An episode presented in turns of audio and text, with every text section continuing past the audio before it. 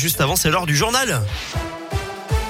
Et l'actu en Auvergne, c'est avec Colin Cotte. Salut Colin. Salut Eric, salut à tous. À la une aujourd'hui encore un indicateur de l'épidémie à la hausse en France. En ce moment, le nombre de classes fermées à cause du Covid n'a jamais été aussi haut depuis la rentrée.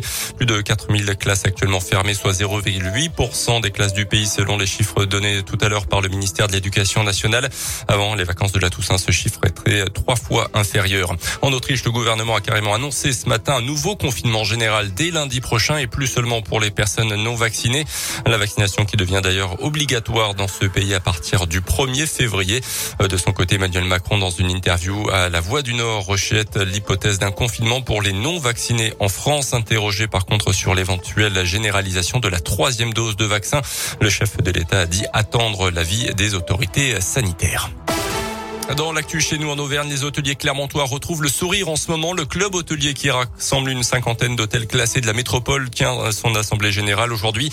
Après une année 2020 catastrophique, les chiffres de 2021 sont plutôt satisfaisants. L'été a été très bon, mais surtout parce que le tourisme d'affaires reprend aussi petit à petit. Il représente 60% du chiffre d'affaires des hôtels à Clermont. Mais le gros point noir, c'est la difficulté à recruter. Des négociations salariales se sont ouvertes hier au niveau national entre les représentants des salariés et des patrons.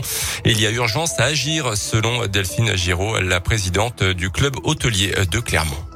On a également une pénurie de personnel qualifié pour, euh, on va dire, remplir des postes permanents en CDI. Pour la première fois de notre vie, on a dû fermer des chambres parce que, faute de femmes de chambre, on a dû fermer un étage. Et alors le pire, c'est de, se dire, bah, je, dois fermer mon restaurant parce que euh, je dois donner le jour de repos au cuisinier parce que j'ai pas de remplaçant. Donc en fait, on a des restaurateurs, soit ils choisissent de travailler avec un traiteur, soit ils choisissent, de, bah voilà, je vais fermer samedi, dimanche ou euh, lundi, mardi. L'idée, c'est d'être capable de donner les jours de repos aux collaborateurs. Il n'y a pas que le taux horaire. Ils aimeraient avoir beaucoup plus de soirées et de week-ends. Une campagne de communication doit d'ailleurs être lancée au printemps 2022 pour recruter de nouveaux salariés et le volet emploi serait mis en avant sur le site internet du club hôtelier avec la publication des offres d'emploi et la possibilité de faire des candidatures spontanées également. À retenir cette annonce de la conférence des évêques de France aujourd'hui la création d'une commission de reconnaissance et de réparation dans le dossier sensible des violences sexuelles au sein de l'église catholique française. Cette instance aura pour mission première de reconnaître la parole de la victime et selon son souhait de faire médiation entre elle et la congrégation concernée. Le retour de la Ligue 1 de foot avec euh, après la trêve internationale avec un choc entre Monaco et Lille ce soir en ouverture de cette 14e journée.